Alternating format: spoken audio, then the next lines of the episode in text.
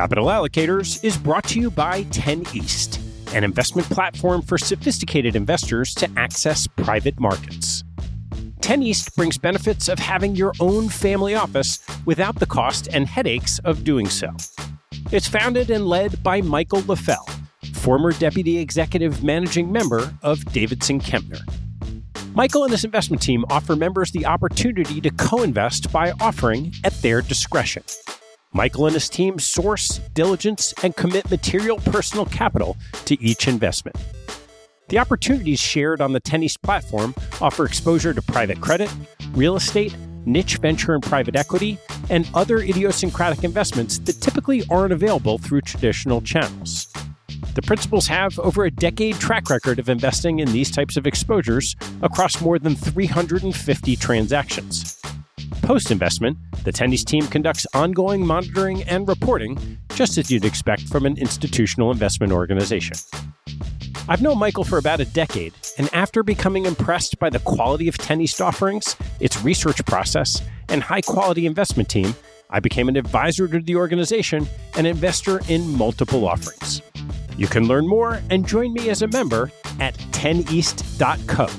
That's the number 10 east.co. Capital Allocators is brought to you by SRS Acquiom. Since 2007, SRS Acquiom has been obsessed with a single purpose: to simplify the administration of M&A deals so that deal parties and their advisors can focus on bigger issues. SRS Acquiom was the pioneer in professional shareholder representation, digital M&A payments, and online stockholder solicitation, and they continue to raise bars and set industry standards. Case in point, their new VDR, which is changing the way deal parties think about virtual data rooms. No more tracking down thumb drives or asking how the VDR bill got so high. SRS Acquiom keeps deal documents securely stored on the cloud for as long as you want for one flat rate. And working with SRS Acquiom means you get the simplicity and stability of a single best in class partner from the pitch book through the last dollar out. 50% of US private equity firms and 40% of venture capital firms worldwide count on SRS Acquiom to optimize their deal process.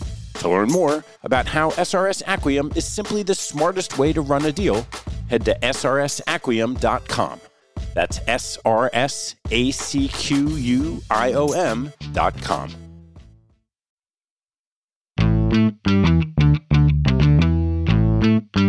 Hello, I'm Ted Seides, and this is Capital Allocators. This show is an open exploration of the people and process behind capital allocation. Through conversations with leaders in the money game, we learn how these holders of the keys to the kingdom allocate their time and their capital. You can keep up to date by visiting capitalallocatorspodcast.com. My guest on today's show is Larry Siegel, the Gary Brinson Director of Research at the CFA Institute Research Foundation, and an independent consultant, writer, and speaker. Before his quote unquote retirement, Larry spent 15 years as the head of research at the Ford Foundation and a dozen before that at Ibbotson Associates. Our conversation starts with lessons Larry learned in his time as an allocator and turns to his recent paper describing the 10 myths of investing, an allocator's version of Byron Wien's annual surprises. After walking through each, we touch on his recently released book, Fewer, Richer, Greener, which offers a case for long term prosperity and growth, even amidst the unexpectedly challenging times we're currently facing. Please enjoy my conversation with Larry Siegel. I know you've been in the business a long time, and we certainly crossed paths over the years. Why don't you just dive in wherever you'd like and talk a little bit about your path to where you're sitting today? At one point, after getting an MBA from the University of Chicago, needed a job. And I had worked for my professor, Roger Ibbotson, as a research assistant, and he hired me as the first employee of Ibbotson Associates, which didn't actually exist. He handed me a big pile of paper and he, he said, Well, I'm testifying on a utility rate of return hearing tomorrow morning, and I'd like you to read this and tell me what it says. So he gave me an office on the floor of his office, and I'm a night owl and he's an early bird. So when he left around two, I got his desk and I stayed up and I wrote a summary of the pile of paper, and it was there for him when he got there in the morning. And that was the beginning of Ibbotson Associates. This eventually turned into a, a well known data and consulting firm, which was merged into Morningstar a little more than a decade ago.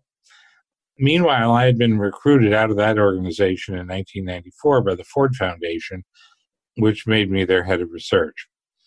And I worked as a plan sponsor, selecting managers, evaluating performance, kind of acting as a deputy CIO for 15 years, working for Linda Strumpf, one of the great chief investment officers of our time. And after that amount of time, I retired and set up a consulting practice. It's hard to call it a firm because it's just me and a couple of part time helpers. And that's what I do. I write mostly white papers for money management firms to hand out to their clients, but also I'm the head of research part time from home for the CFA Institute Research Foundation. And most recently, I've become a published author with a book called Fewer, Richer, Greener, which was published by Wiley last year. Well, take me back a little bit to your time at the Ford Foundation and what your lessons were about investing coming out of that experience over that long period of time. The most important lesson is a sign or a poster that hangs on Meir Statman's wall. He's a professor at the University of Santa Clara who, who works on behavioral finance, which is other people are not so stupid and you are not so smart. so when you think you're going to try to beat the market by doing careful due diligence and knowing all the colorful and interesting money managers in the world and traveling to visit their offices and doing what plan sponsors do, you may or may not. I think we did over the very long run, but most of that was by having more equities than the average foundation in a period when equities went up tremendously.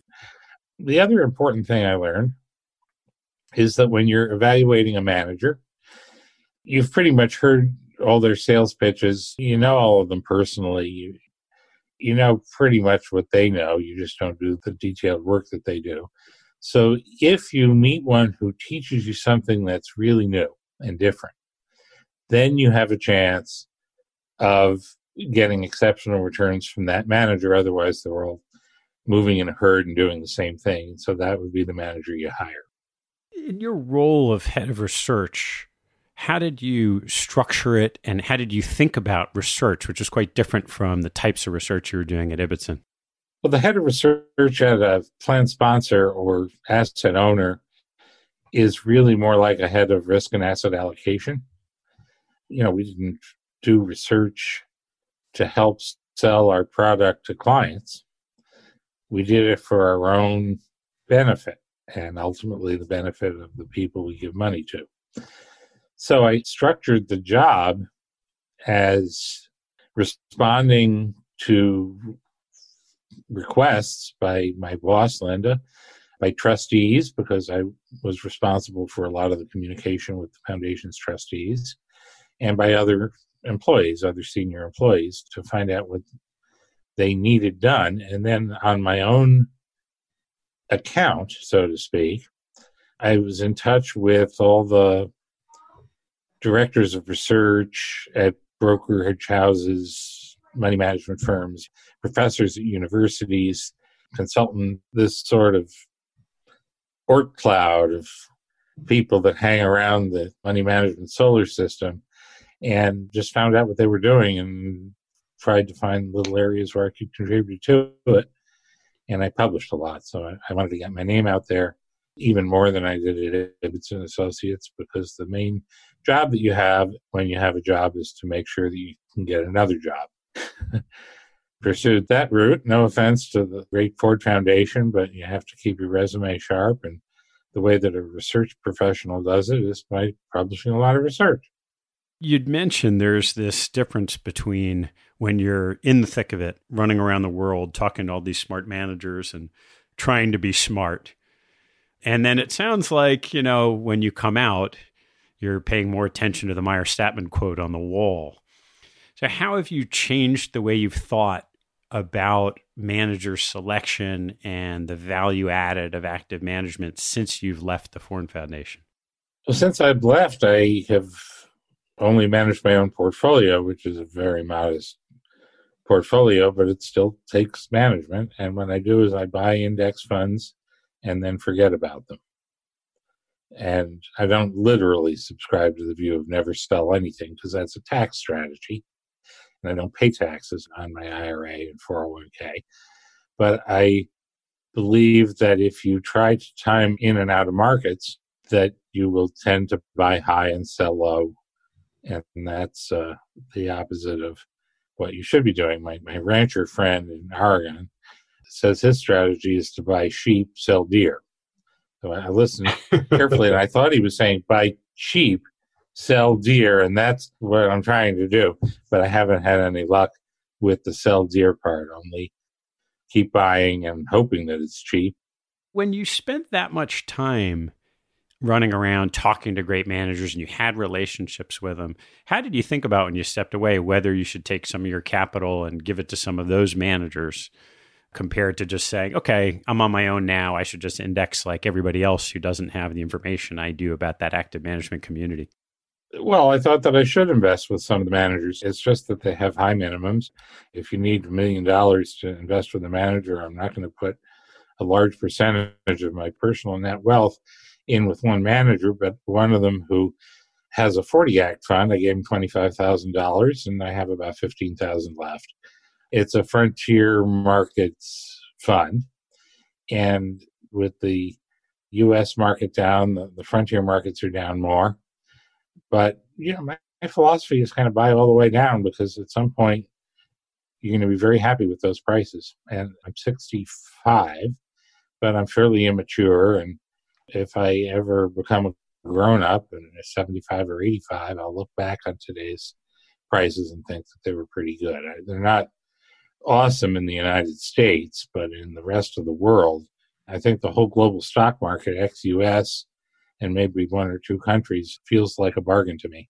Well, I want to talk about two different pieces of work. One, a recent piece you put out on myths of investing as we look out past this difficult period of time. And then the other, of course, the book. So why don't we start with this this myths piece? In 2011, I was invited to travel to Brazil. So I went because I wanted to see Rio de Janeiro, but the the conference was in Sao Paulo, so I got to see two cities, one beautiful and the other not. And they asked me, "What would you like to talk about?" And I said, "I believe that a lot of investors are beholden to wrong thinking." And it is fun to be a mythbuster. It's fun to say that the emperor has no clothes. It's fun to say I'm smarter than other people. So I wrote a thing called Nine Myths of Investing, and I gave a talk there. And after five years, I updated it and published it again. And then 2020 was so different from 2016 that I said, why don't I just update the myths one more time, but have a different approach and look at more macro myths. For example, myth number one there's so much indexing that the market must be getting more inefficient because there's not enough money managed by people who analyze securities. That's a myth. That's a common discussion back and forth. Is there a tipping point at some point in time that you think index funds would have to amass 80, 90, 95, 99% of the market before the active component would be inefficient? I think there is a tipping point and that we're nowhere near it. It probably is somewhere past 80 and before 95. I'd be very surprised if we ever get there because as you approach that point, fewer and fewer dollars are managed actively and it should become easier to beat the market The fact that most active managers don't beat the market shows you we're nowhere near that. And that's myth number one. Keep on rolling. Myth two is there's no inflation, so the government can borrow all at once. Well, government is like any other organization, it has a balance sheet and an income statement, and cash in has to be at least as much as cash out, or you're in trouble. Of course, they do have a printing press, but they don't print real economic resources like trucks and factories and patents and labor contracts, and they print this stuff called money, which loses its value the more you print of it. So there was a discussion about a decade ago, started by Carmen Reinhart and Kenneth Rogoff. They wrote a book called This Time It's Different, showing that highly indebted nations get into fiscal trouble when their debt to GDP ratio exceeds 90%. They, of course, were studying a period where interest rates were much higher, so the debt service on a debt to GDP ratio that high could be enough to consume a lot of your tax revenue and crowd out the legitimate functions of government. With interest rates being lower, you can go to a higher debt to GDP ratio. It's not a magic number. And also, a group of people found that they had made a data error because their work was not done quite carefully enough. Their opponents took that as evidence that everything they said was wrong and you could borrow all you wanted. Well, no, you can't. and it is not because of the debt service, it's because of the principal. We don't know where the tipping point is, and at today's low interest rates, it could be it could be double that. It could be 180% of GDP. But at some level of indebtedness, we will have problems. There are only three ways a government can raise revenue. We can either get it through current taxation, borrowing, which means future taxation, or inflating away the real value of existing debt, which is taxing the past. It's taxing the accumulated savings from work done in the past. David Ricardo said this in, I believe, 1805 or 1815. Nothing has changed. And so we can expect inflation at some point because the government is printing a lot of money. In markets like this, when people start paying a lot more attention to the indebtedness of corporations and the risk of bankruptcy, how do you think about the optimal capital structure for a government? The optimal, optimal capital structure for government would probably involve some way of owning equity in the government, but you're not allowed to do that. So I believe that a government should be prepared for emergencies because God knows we get them and should keep its debt level low because when there's a war or a pandemic or a depression, it's going to have to get high and then you want it to get low again as conditions improve so that it can go up again without a ratchet effect where you, like Japan, where you go to 100% of GDP, then 200, then 300. So I, I guess I would say I'm a fiscal conservative. I believe that the government should conserve resources so it can use them to do what governments do, which is help people when times are tough. Let's move on to number three. The myth number three is that we're in a new era of technological change at breakneck speed where growth outperforms value permanently, or at least as permanently as anybody cares about. I don't think that, first of all, that that's possible. There can never be a preferred return to a certain type of asset. Because if an asset earns a risk adjusted return that's higher than all other assets, then a wall of money will come in and drive the price up to where the expected return in the future is lower, and you get a cycle. Growth is very, very extended. Value is very, very cheap. We're at the extremes, you know, close to the extremes that we saw in 1999, and we know what happened after that. Value did so well that It became the only type of investment anybody wanted. And then it got to the point where value was expensive and growth was cheap, and the cycle went the other way. That was about the period from about 1999 to 2006. So we're now 13, 14 years into this growth wave, and it's been driven by a group of companies I call FanMag because I can pronounce it Facebook, Apple, Netflix, Microsoft, Amazon, and Google. This can go on longer than you think, and it has, and it could go on for longer than you think in the future, and it may. But that just makes the rest of the market, including the non US equity market, where the whole thing is behaving like a value investment, even more attractive. And if you're a long term investor, you should probably tilt your portfolio toward value, not growth at this point. You may lose for a while, but in 10 or 20 years, you'll be very happy. All right. Next up. Myth number four we're in a new bipolar world of US and Chinese dominance for those two economies are the only ones anyone cares about. Since it's hard to invest in China, a very large weight in the United States is a good idea. Well, sure. It is. It's a great country. And it has the largest market cap in the world by far $30 trillion as of the end of last year. It's down from that. The second largest is China at around six trillion, and that doesn't include Hong Kong. But how about the rest of the world? If you add up the next 20 countries Japan, Hong Kong, France, India, Canada, the UK, and so forth you get to 30 trillion dollars, almost exactly the same as the United States.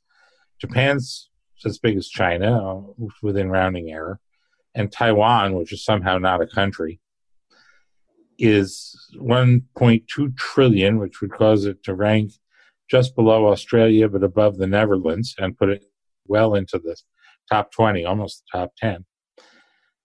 And ignoring these investment opportunities is, is ridiculous. They're dirt cheap. The EAFE XUS index hasn't gone up since 2014.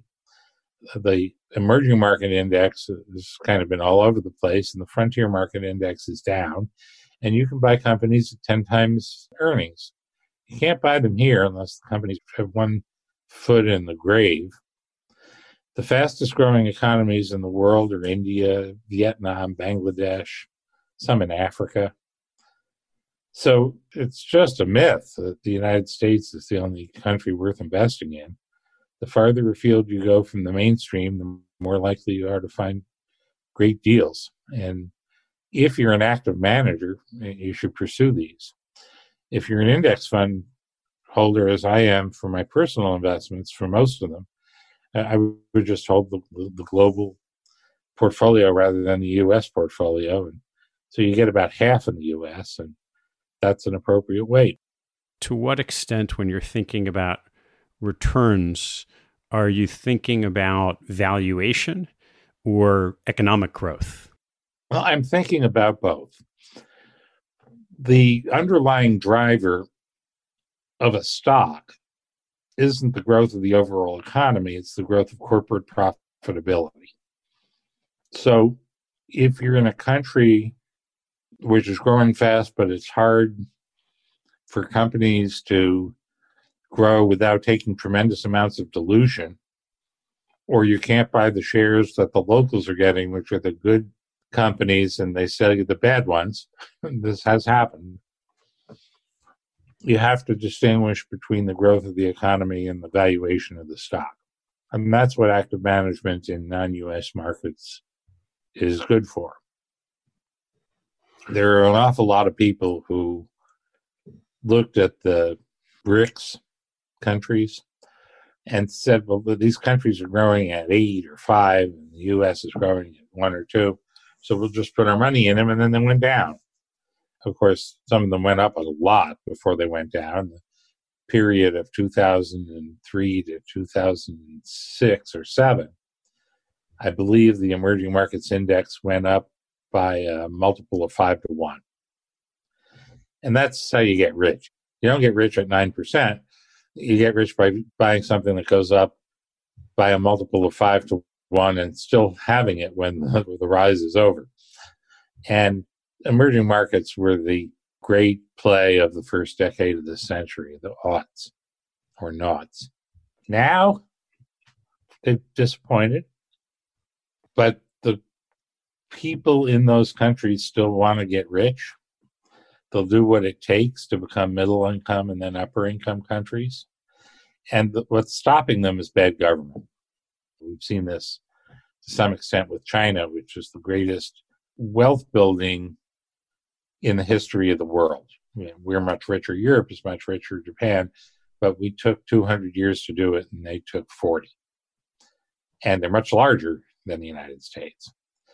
As a portfolio investor, it's hard to make any money in, in those companies. And I basically think you have to be an active manager and not buy just whatever they're selling you. Great. Well, let's move on. I mean, the next one is just sort of a really interesting take on the next wave of technology and investing. So, why don't you dive right in there on number five? The next wave is clearly something to do with big data and artificial intelligence, sometimes it's called machine learning. Bryan Kelly, who is at Yale and AQR, used to be at the University of Chicago, gave a great talk on this when he spoke at the Q Group, which is a discussion group for investment executives, particularly quantitative people. And he said that machine learning is just applied statistics. And it's what you learned when you took your statistics class in college or graduate school and you read Thomas Bayes, who lived in the 1700s, and Gauss, who lived in the 1800s. And there's nothing that machine learning does that isn't in these foundational works, but it feels different and works differently when you apply it to really large amounts of data, you know, trillions of bytes with really fast and cheap computers. So this technology is valuable, and Kelly uses it with his firm, the firm that he works for, AQR. He's a strong advocate of it, but he doesn't believe that people should be fooled into thinking that we've taught machines how to think the way that people think, nor is having access to big data an automatic or magical way of making money. It's just fundamental analysis. If you have a satellite traveling over the parking lots, uh, comparing the number of people who are parked in front of different stores, you're doing the same thing that a fundamental analyst was doing by listening to brokers' calls 50 years ago, or by going to visit companies and asking them how they were doing and seeing what the executives had to say. You're trying to get under the hood of the company and find out through legal means what inside information the executives have that they're not allowed to use. That's all that machine learning is. As the sophistication of those called data collection techniques grows, how do you think about the importance of that into active management? I don't know. I have a client, Pluribus Labs, run by some really smart people, which is going to try this. Uh, they haven't launched. And I don't know how they'll do when they do launch, but if anybody has a chance of beating their benchmark with that technology, it's them, and we'll see how they do. I guess I'm skeptical they're going to have competition. A lot of people can set up operations like that the same way a lot of people can hire security analysts to tear apart balance sheets and visit companies. And the first mover advantage is that pioneers get shot. They spend a lot of money and invent the necessary technology. Then the settlers get rich. So the second mover advantage is the real advantage. Then the third, fourth, and fifth face diminishing returns. And I don't know where this particular firm stands in that hierarchy, but I don't know. I feel like it's a mixture of hype and a real advantage. If you have information other people don't have, you should use it. Well, the next one is tied in some ways to what you're talking about about inflation. I want you dive in on the activities of central banks. Central bankers are the new rock stars. We used to in business, uh, worship CEOs. I remember being in business school, and Barry Sullivan, the head of First National Bank of Chicago, came to give a talk, but he showed up early and hung out in the students' drinking lounge, and people were looking at him kind of the way they would look at Paul McCartney at a concert. Hey, there's a CEO over there. Now it's central bankers. People know the central bankers the way they know the names of their favorite rock stars or rap stars or whatever. And they've put themselves, to some extent, because we, the people, have allowed them to, in a position of they believe they can get us in, out of any kind of scrape we get ourselves into. A flood of money into the economy is the pill that cures all ills. Let's look critically at that for a second. When you're a fireman, you benefit from an abundance of fires. No disrespect meant to first responders, but if you fall down in my little town, 16 firemen come on four fire trucks to pick you up and see if you need to go to the hospital. They just they need emergencies in order to justify their jobs and paychecks. When you're a central banker, you're really bored almost all the time, except in economic emergencies. So you benefit from emergencies. And if there are either perceived or real emergencies all the time, you get asked to consult with the kings and presidents of the world, invited to the best party, and you dine in $500 a plate restaurants. This is craziness. Keynes, the great economist, said that governments should engage in deficit spending during downturns and build up a surplus or a reserve during periods of growth, which is most of the time. Keynesians generally don't have anything to do with the economics of Keynes. They think it's always an emergency. So they're always trying to stimulate. And then when you have a real emergency, they're out of ammunition and can't do much of anything. I call this view of the world a crisis crisis. The crisis is that there is always a crisis. Everything that happens is a justification for expensive intervention, which benefits the interveners. So I, I think more humility about what central banking can do would be a great idea. I want to take a break in the action to tell you about NetSuite by Oracle, helping businesses accelerate growth and run better with a suite of ERP, financial, CRM, and e commerce products.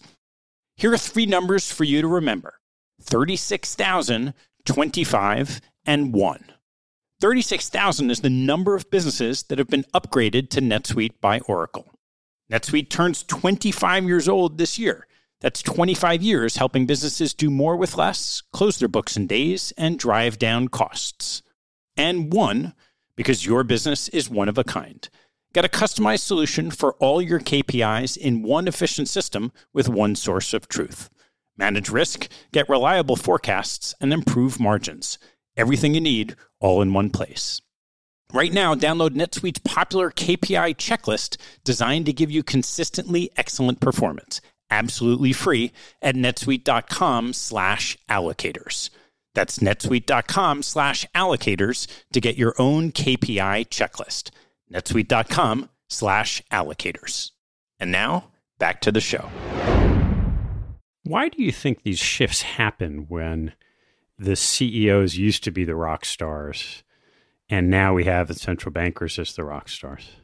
Well, I haven't thought about that, but it occurs to me there was a period of about 30 years between those two where money managers were the rock stars.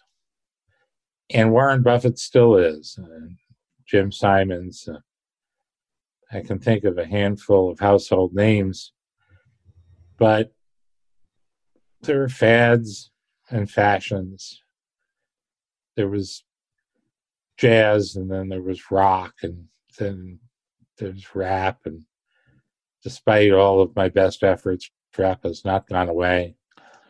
So Alan Greenspan had something to do with it by being a very activist central banker. I'm a little uncomfortable with this explanation because it's a little too glib. There's been a tendency to think that governments are responsible for running the economy. Franklin D. Roosevelt certainly helped with that perception, but then it kind of went away. And with a succession of financial crises that happened starting in the 1970s with the great inflation, the rise of interest rates to about 15%, and then the more recent crises, we've, we've really had three in a row in a short period the tech bubble, the great recession, and, and then the recent events with the coronavirus. You want a man on a white horse to ride to the rescue and say everything is going to be fine. And neither corporations nor money managers are in a position to do that. Governments kind of are. I mean, they may be ineffective, but they can at least say that they're positioned properly in society for that role. So maybe that's it. When you first did this in 2011, one of your myths was that the endowment model was broken. And I guess, uh, you know, maybe people still think that because it's still on your list. I think that they believe the endowment model is broken because endowments have underperformed the stock market by a lot. Now, what actually happened? They went into alternatives, which range from what I call normal alternatives, like real estate and private equity, through hedge funds, which are kind of an in betweener, and I'll get to that in a second, to true exotics like violins and the intellectual property rights that sometimes trade uh, music royalties and pharmaceutical royalties and so forth viatical settlements of life insurance. Their performance has been about what you would expect if the stock market had not doubled and then doubled again. In a normal rate of return environment, between 6 and 9% a year, and with interest rates at, say, 3, I don't think that's normal. I think the normal is a little higher. The mix of stocks and bonds that is the benchmark, let's call it 60 40, would have had a fairly mediocre rate of return over the last 10 years. And I think that the endowment model investments would have beat it. But the stock market went up and up and up. And even more surprisingly, the bond market did the same thing. Interest rates went from three or so at the three or four at the beginning of the period to zero point something at the end, one if you're looking at the 30 year which is a huge return for bonds. At those low interest rates, convexity takes over, and the rate of return when interest rates go down is just astonishingly large. And there are periods where bonds beat stocks. You can't compete with that by buying private equity or by buying portfolios of, of hedged instruments where you hedge out the beta because all the action is in the beta. So if endowments continue doing what they've been doing and markets act more like normal markets, I think that they'll do fine. They're not going to shoot the lights out because those opportunities don't exist anymore. If you're the first, again, if you're the first person to adopt a new strategy, you may do very well. And then when a flood of money comes in, you're not going to do as well. But I, I think that the the very long term orientation and a willingness to take some illiquidity risk is not so bad as long as you set aside enough money to pay, let's say, three years' expenses and have a healthy cash flow into the organization. Colleges that are providing a poor product for a high price don't deserve to survive and they're going to be in trouble no matter how their endowments do. But if you provide a good product at a fair price, the endowment is a mixture of working capital and uh, trust fund that, according to James Tobin, the Nobel Prize winner, represents the claims of the future against the present. And, and I, I think that endowments in general are doing an okay job. All right, I'm going to jump around a little bit because part of what you were framing out was that this notion of if markets are kind of more normal returns, and we've recently gone through this period of turmoil and uh, a couple of your myths relate to this perception of a low return environment. Certainly on the bond side, I think that continues, and we'll, we'll see how this all shakes out with stocks. But why don't you why don't you discuss those thoughts? The mantra a decade ago was we're going to be in a low return environment. People look back 10 years, we had two crashes and looked like we were going to be in a low return environment because that was all anybody could remember. So we, if you're in a low return environment for long enough, you're in a high return environment. So then the stock market doubled and doubled again, bonds went up and up. And so now that we've been in a high return environment until seven weeks ago, we're in a low return environment because prices are high. They're not necessarily internationally, but they are in the United States. And the prices of fixed income internationally are simply out of sight. The idea of negative nominal yields is kind of like telling me that gravity has begun to pull things up instead of down. You can invest in German bonds where you buy a bond for 103 euros today, and in 30 years, having received no interest, you receive 100 euros back. I don't know who would buy one unless they're forced to do so by regulation or contract, uh, contract being an index fund or some kind of a bank charter. But that's a low return environment. yeah. Well, remember when you used to be able to guarantee 9% by buying a laddered portfolio of treasury bonds? I was about 24 when you could do that, but I was old enough to have a a finance job and a finance education, so I knew what was happening. Are we going to be in a low stock return environment? Which just got much better. well, there's that interesting question where people have said for a long time that we're in a low return environment, and it didn't play out that way for a decade, maybe 12 years since the financial crisis. But now, if you remeasure that period of time, depending on what day with, with things moving up and down, it certainly muted some of what looked like a high return environment for a decade.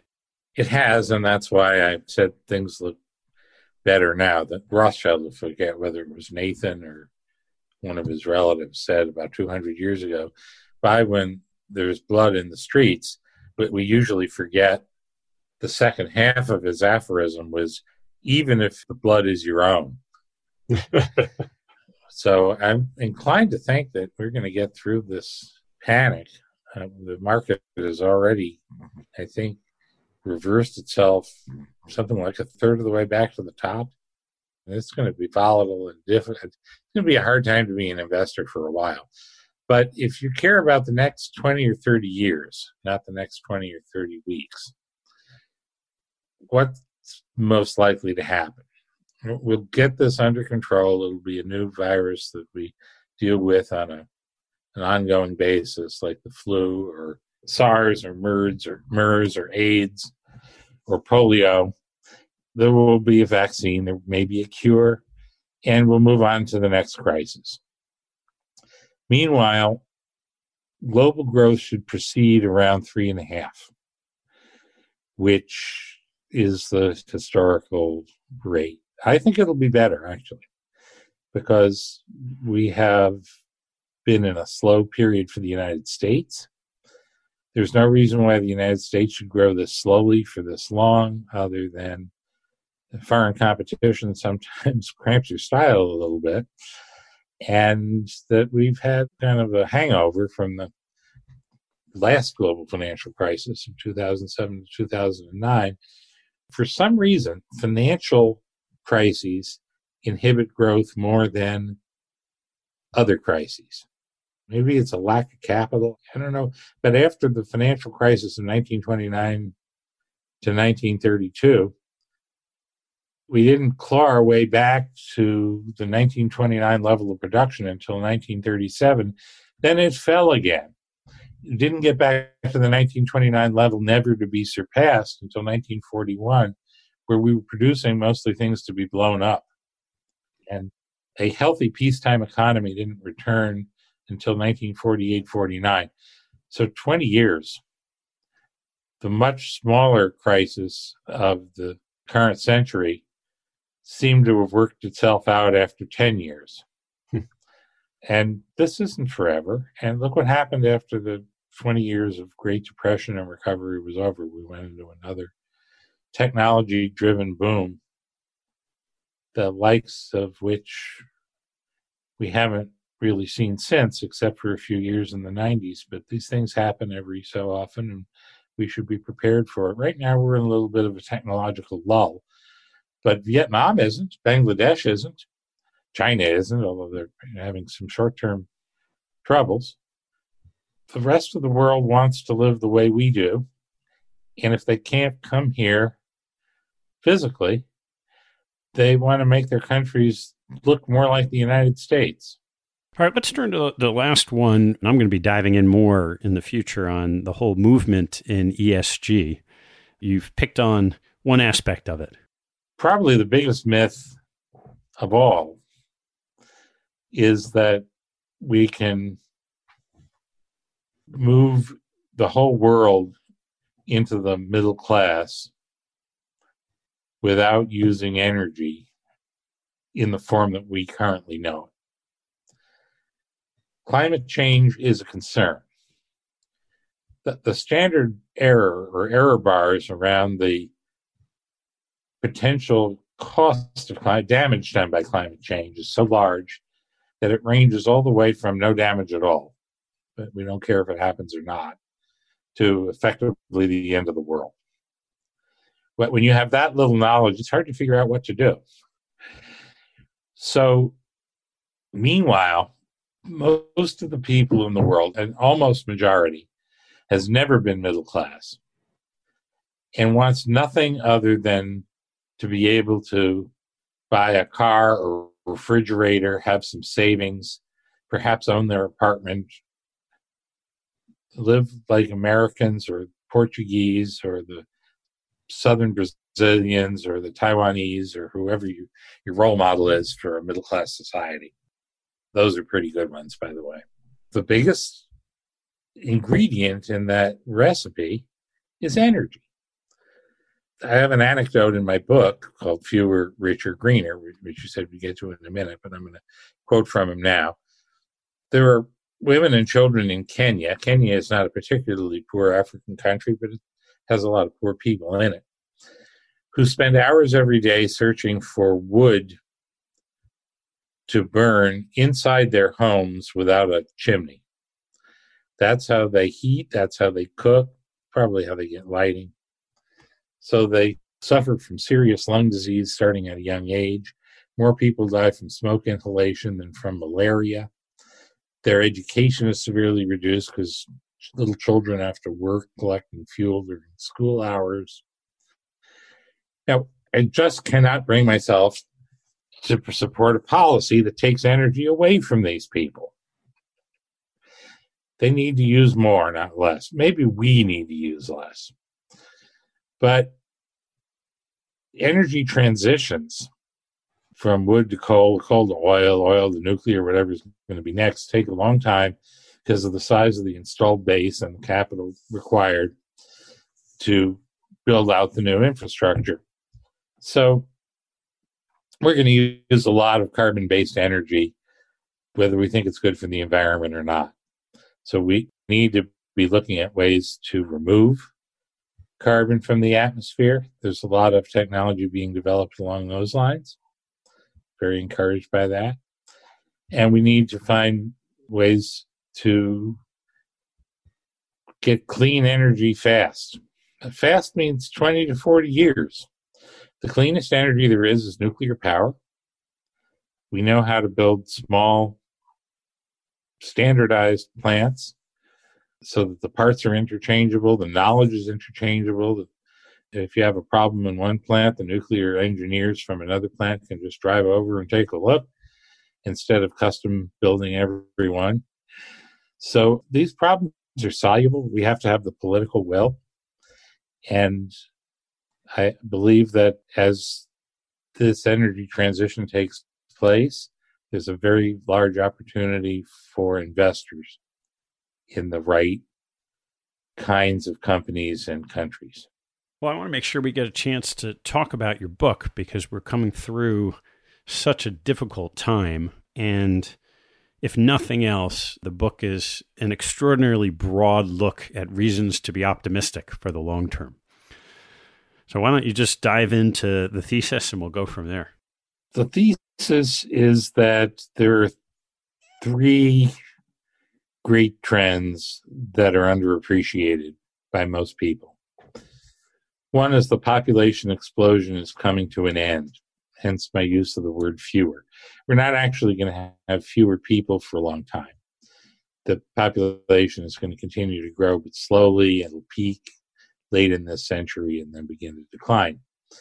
Richer, the world is getting richer, so much richer that it's almost hard to believe the data. But for the first time in history, half of the world's population is middle class by the standards of the World Bank.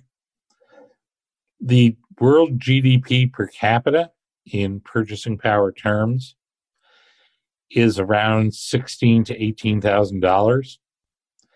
That's what the United States was in 1949 when we were unquestionably a first world country. We were the richest country in the world. And the fact that the whole world now lives on average at a standard that the United States had only 70 years ago is the greatest accomplishment of mankind in economic terms. But we have brought modest amounts of comfort and wealth to about 4 billion of the 8 billion people in the world.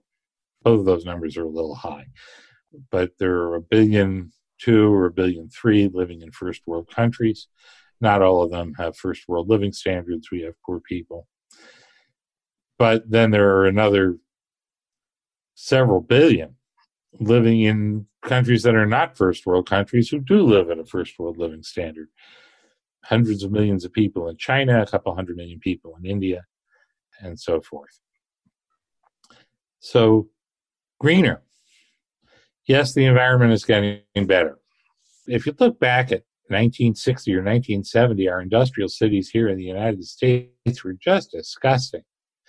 When I was 15, the Cuyahoga River, which is the main river in Cleveland, Ohio, caught on fire and almost set one of the bridges above it on fire. Now you can swim in Lake Erie, and people do. That's the lake that that river drains into. Two things happened. One is regulation, the Clean Air Act and Clean Water Act, which were long overdue. Now countries bring in environmental laws at a much lower level of of income than than we waited for, and they learn from our mistakes. You know, and then uh, the other is the deindustrialization of the United States, moving it to China and other places, Mexico, parts of East Asia, and now India. We're seeing some in Africa. So they're going through their dirty phase, but cleaning it up much faster than we ever did. And the amount of forest in the world is going up, not down. The amount of recreational land available to people in cities is going up, not down. And the amount of dangerous pollution, toxic chemicals, and so forth is much more under control than it was a gener- two generations ago. Climate change is an issue that I try to tread on lightly in the book because it makes everybody angry. They either believe that it is a catastrophe that cannot be avoided or that it's not a problem that we just have to adapt to it and live with it. I come exactly right down the middle. I'm kind of a lukewarmist.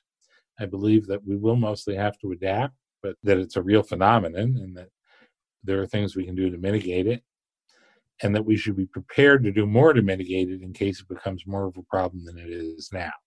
So, what was the most interesting aspect of your research as you were putting it together? Well, the richer part, because I'm trained as a financial economist and I know more, the causes of the great betterment. What made people start to be able to accumulate assets and the ability to generate income, which is human capital, starting about 250 years ago in the northwestern corner of Europe, England, Scotland, the Netherlands, and then spreading to the rest of Europe and the Americas, mostly North America and Japan, in the 19th century, and then spreading to much larger parts of the world in the later part of the 20th century. What, is this? Uh, people have been around for tens of thousands of years, hundreds of thousands, if you take a more anthropological view. And they never created wealth in a way that was self sustaining and enduring. You've got these little bubbles of achievement ancient Greece, ancient Rome, Italy in the 15th century. You had a first great divergence where where Europe pulled away from the you know China was actually the dominant economy in the world in 1400 and, and then Europe began to pull out of the Middle Ages, had the Renaissance. The Renaissance improved living conditions for many people, but not most. And in 1750, there were people who were just as poor as they had been in 750. But then things changed very fast. And what the usual explanation is capitalism, property rights, the Declaration of Independence, the fact that England became a parliamentary democracy instead of an absolute monarchy the discovery of ways to tame and use various kinds of energy, changes in the labor market, the effective elimination of slavery. That's where you had to pay people, and then they could get paid for increasing the amount of human capital they had. And then uh, large organizations can accomplish things that small ones can't. So Edison and Westinghouse and Ford, Rockefeller, Bill Gates. Let me ask you one more before we just dive into some closing questions, which is if you think about the thesis of fewer, richer, greener, what are the implications of it if you were sitting in your old seat at the Ford Foundation and other allocators? International diversification and a focus on equities first of all, the market conditions make it hard to focus on anything but equities. You can't make any money at negative 0.32%. That's not the US rate, but the US rate seems to be headed that direction. There's going to be more wealth creation in the future than there was in the last 250 years.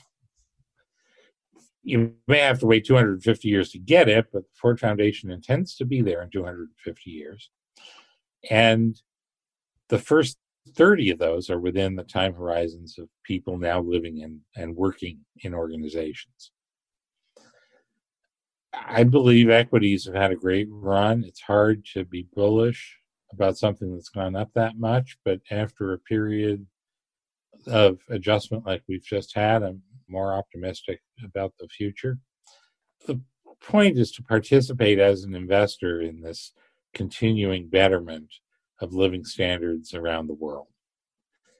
And the way that the system lets you do that is through really three kinds of equity publicly traded stocks, private equity of various kinds, including things like infrastructure deals and real estate. So that would be my focus. All right, great. Well, let me ask you a couple closing questions and we'll wrap it up. What's your favorite hobby or activity outside of work and family? I play three instruments piano, guitar, and violin. I also like to walk on the beach for exercise and because the beach is beautiful. And as in, in my middle 60s, I, I can't do all the stuff I used to do. So I want to make sure I can do the things that I used to do that I will be able to do for another 20 years if I'm still alive. And so those are them.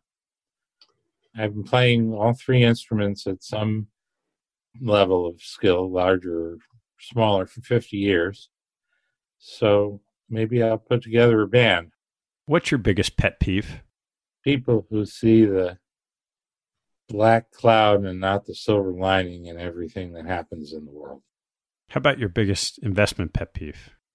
people who pick individual stocks without knowing anything about them other than what everyone else knows, which is that they make cool products like Apple or that they are going up, where the word going is in the present tense. What they mean is they went up. I tell them, shut up and index. what teaching from your parents has most stayed with you? Kindness. Oh, that's always a good one. All right, Larry, last one. What life lesson have you learned that you wish you knew a lot earlier in your life? I am not a rabbi or priest or minister. I would say make sure you're having fun. That is sometimes misinterpreted as follow your dreams. You may be able to follow your dreams all the way to the poorhouse. It's no fun to be poor. Learn to do something that enriches other people's lives so that they'll pay you and is also fun because you're going to be doing it a lot for a long time. Larry, thanks so much for taking the time. Really appreciate it. Thank you, Ted. Thanks for listening to this episode. I hope you found a nugget or two to take away and apply in your investing and your life. If you'd like what you heard, please tell a friend and maybe even write a review on iTunes. You'll help others discover the show, and I thank you for it. Have a good one, and see you next time.